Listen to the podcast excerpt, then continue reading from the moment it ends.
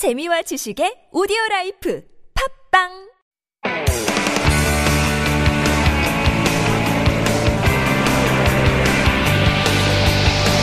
From the latest headlines to conversations about the trends and shifts that shape society at large, explore what makes living in Korea interesting with Life Abroad on TBS EFM.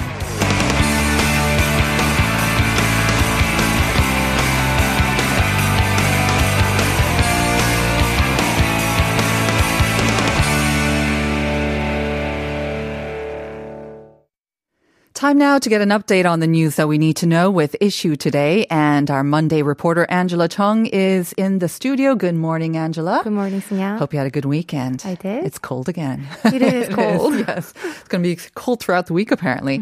All right. But let's get started with our first story because it affects all of us. Let's start off with an update on the vaccine pass system. Some uh, news updates were just announced earlier this morning. Yes, the nation's vaccine pass system went into effect as of midnight, but just this morning it's been announced that vaccine pass rules are not going to apply for entering department stores, large supermarkets, and a couple other facilities across the nation. The suspension was only applicable for Seoul, but since there were many voices that it wasn't fair throughout the nation, they decided to unify the rule nationwide. So more facilities will be exempt from the vaccine pass system, such as study rooms, museums, and movie theaters, but the health authorities will officially announce more details after a meeting today. So once again, uh, you could uh, tune in to COVID live updates at 11:30 for more details as well. I think the issue was about fairness, right? Seoul and the rest of the nation, and also fairness about you can go into restaurants and cafes where you actually take off your mask, Right. whereas these other places you're you don't usually take off your mask if at all. So there's very little risk of actually getting infected or transmitting it as well. Exactly. Now we have talked about the vaccine pass, but uh, maybe it's a good time to remind our listeners about the sort of the the 유통기한 or how long the vaccine pass s- your vaccine vaccination is effective for. Yes, those who have gotten the both shots, the first and second, your vaccine certificate will be valid for 180 days. So if 180 days have passed since your second shot, you must get your third shot or take the PCR test and submit a negative test result. If you're caught violating this rule, users will be subject to a fine of up to 100,000 won and business owners will be fined 1.5 million won if caught for the first time, 3 million won if caught for the second time. And business suspension and shutdown could also be ordered for further violations. And as for the court's um, preliminary injunction granted to Seoul, again, it's unified throughout the nation for some of the facilities. We've also got some new rules regarding private gatherings that are going to be in effect for the following three weeks. Tell us about that. Yes, the government eased the previous restrictions on private gatherings from four to six people starting from today. So a maximum of six people can gather outside for the next three weeks until February 6th. Mm-hmm. However, business hour restrictions will remain the same as before, which means facilities including restaurants, cafes, indoor sporting facilities, singing rooms, and public bathhouses will be allowed to operate until 9 p.m. And for private education centers, PC rooms, kids cafe, uh, permissible maximum operating hours will be 10 p.m. But once again, there will be more updates regarding the vaccine pass system later today. Not only that, this Thursday we should be having an update on special 설날 Lunar New Year uh, social distancing measures as well. So we will keep you updated on that. Let's move on to our second story now, though. We know that the pandemic has taken a huge toll on most industries. Um, I guess the aviation and travel industry have been one of the hardest hit, but also the wedding industry as well. So this next news item is about um, some compensation for the wedding industry. That's right. The wedding industry is definitely one hit uh, hardest by the pandemic because many couples had to have small weddings or not even some of them just passed their wedding ceremony. So this resulted in 40 to 60 de- percent decline in revenues they earn. So to relieve the burden of the wedding companies, particularly smaller ones, the government has come up with a measure to provide them with uh, 500,000 won on a monthly basis, a total maximum of 6 million won per year. The government will start granting the subsidy from January 19th to about 900 wedding companies nationwide, and this relief subsidy will be separate from the existing government subsidy being provided to compensate for their losses. After the receipt, the subsidy can be used to buy disinfection supplies and pay for relevant labor costs. So once again, that is good news for the wedding industry. You said that the smaller wedding companies are more liable to receive the subsidy. Any uh, conditions that they have to meet? Yes, so wedding companies that host at least one wedding per week are eligible for this government support, and companies will receive a different amount depending on the number of weddings they host. So, for example, let's say a company A holds more than one wedding ceremony for a week for four weeks, the company will receive up to 500,000 won. But if the company runs for more than one wedding per week for three weeks, not four weeks, it will be 325,000 won. If you want more details regarding the subsidy, you can visit the website of the Ministry of Gender Equality and Family at mogef.go.kr. All right. And to our last story now, uh, the rising uh, price of food, uh, especially, is worrisome for a lot of people with the upcoming Lunar New Year holidays. You've got an update on this? Right. The prices of certain food products usually surge in the lead up to the Lunar New Year holidays, as many Koreans hold memorial service and prepare special meals for their family members.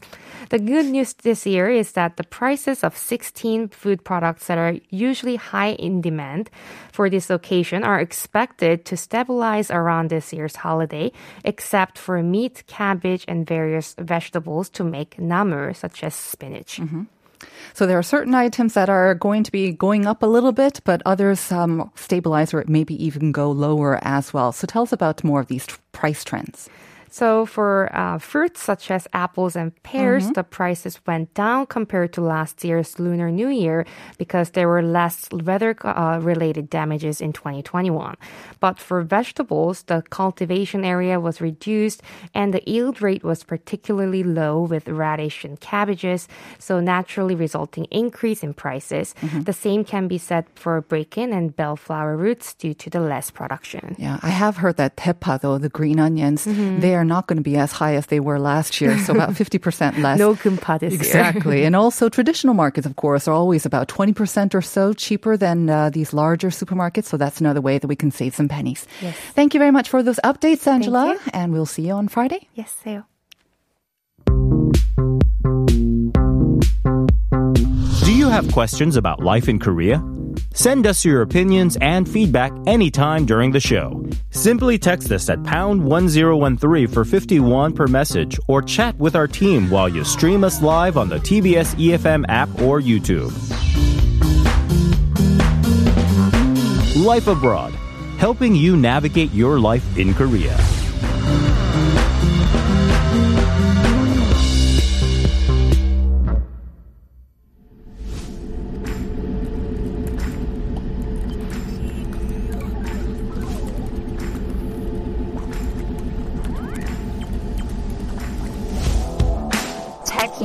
Techie. Informed. Digital generation. Honest. Fearless. Diversity.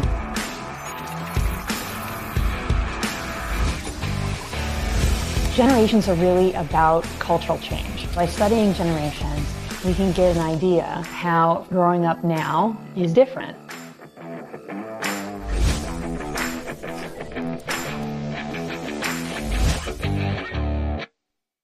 If they BS, we swipe on. So that spacey, kind of techie, edgy jingle is our Q4 MZ Lab, and Alex Sigrist is in the studio to help us better understand Generation MZ. Good morning, Alex. Good morning. It's good to be techie and edgy. Yeah, that uh, jingle always gets kind of catches me by surprise, especially that last bit. Do you understand what they what he said? Something about swipe left and Um, yes, but I'm not going to repeat it. Okay. Uh-huh. just- if they lie, is, is I think what they he kind of says, but he doesn't use that wording exactly. Yeah. One day I'll understand it. All right. So Oh, okay. today we're talking about um, kind of the changing attitudes of the Generation MZ towards employment and work and jobs. And before we unpack that, though, let me just quickly remind the listeners about the first question of the day. There was a recent survey by Statistics Korea, and they interviewed people from 13 to 34 and asked them what's their dream job. What kind of job would you like to work at. Um, and we gave you three choices. Um, working at a public enterprise, or 공기업. The second was um, working as a government official, so 국가기관에서 공무원으로 일하는 것. And then the 세 번째 was 대기업, working at a large conglomerate or a major company. And which is the most popular answer? It can be kind of tricky because I took a peek at the answer and it- they were very close, I have to say. Right. So it can be kind of tricky. And maybe because of that, we're getting a lot of diverse answers as well.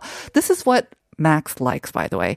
Our producer always likes uh, to mix it up a little bit, not to make it so obvious. So 3981 saying 정년도 보장되고 연금도 받을 수 있는 공무원 아닐까요? 6654 saying 공기업이 안정적이고 돈도 잘 주니까 MZ뿐만 아니라 모든 세대가 원하는 것이 되지 않았을까요?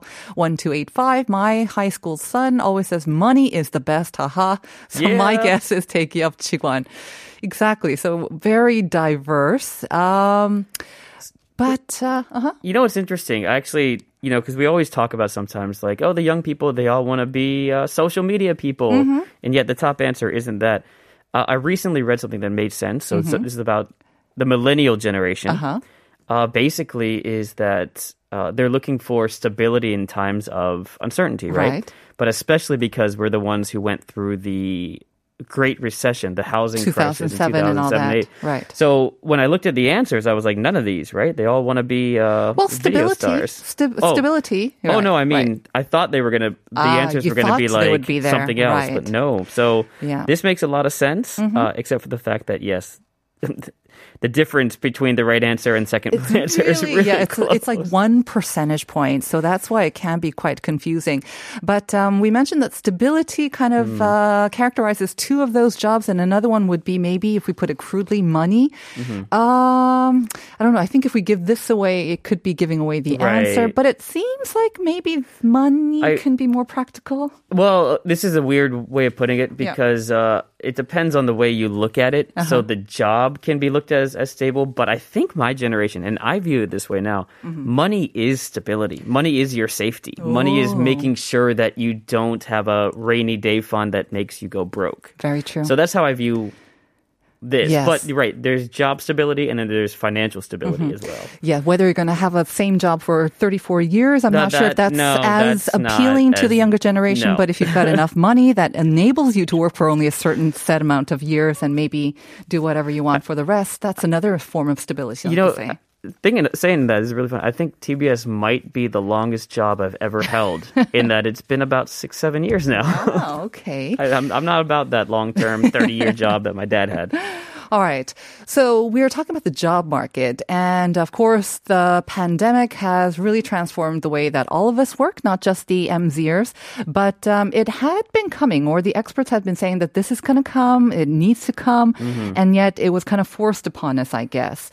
So, um, uh, I guess the MZ generation has adapted a little better to all of these changes as well. Well, what's interesting think? is all these changes that deal with freedom and flexibility of time, scheduling, where you work, how you work.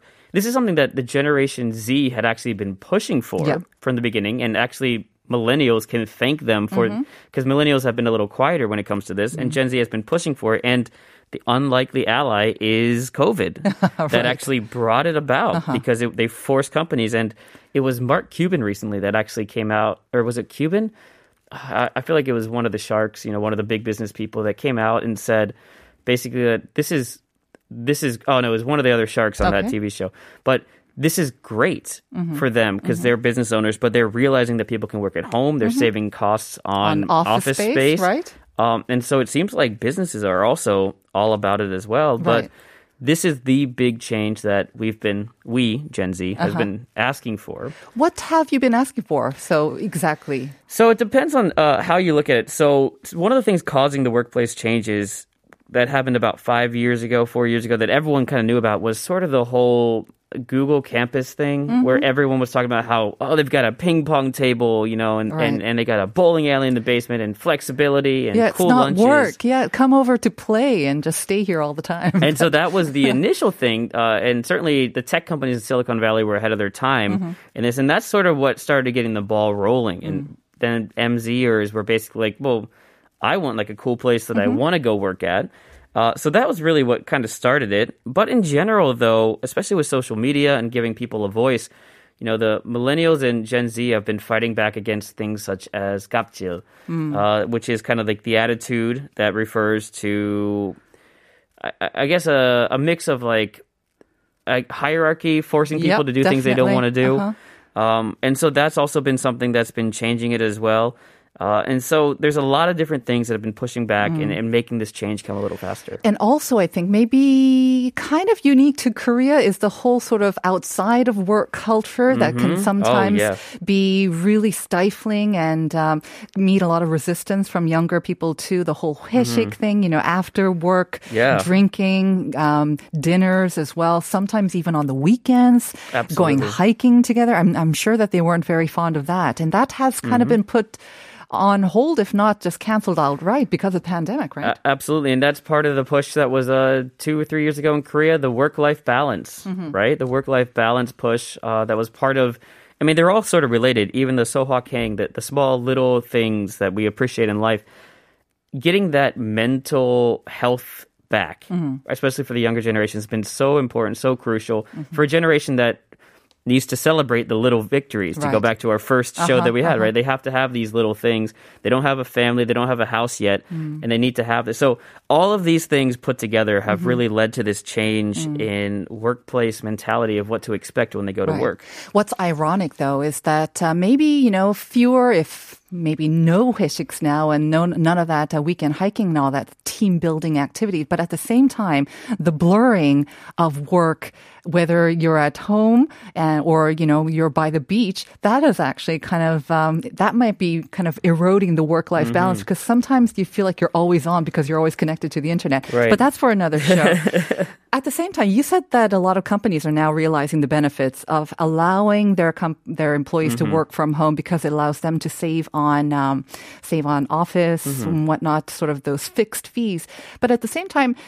It's not like they did it by choice, right? They had to go through a period of adjustment where I think at certain points they were kind of like tracking their employees and Yeah. making sure that they were kind of always on in front of their cameras. You think the companies employ their their attitudes have also changed? They have because it's worked. And I don't mean the tracking and, and the stalking, Right. but uh, I mean, as long as the idea is, as long as you get your work done that Yeah, we were paying you to come shows. Mm-hmm. then it's fine. And, and apparently, our generation can do it. It's not 100%, but uh, most people have been able to continue to keep their output up. Mm-hmm.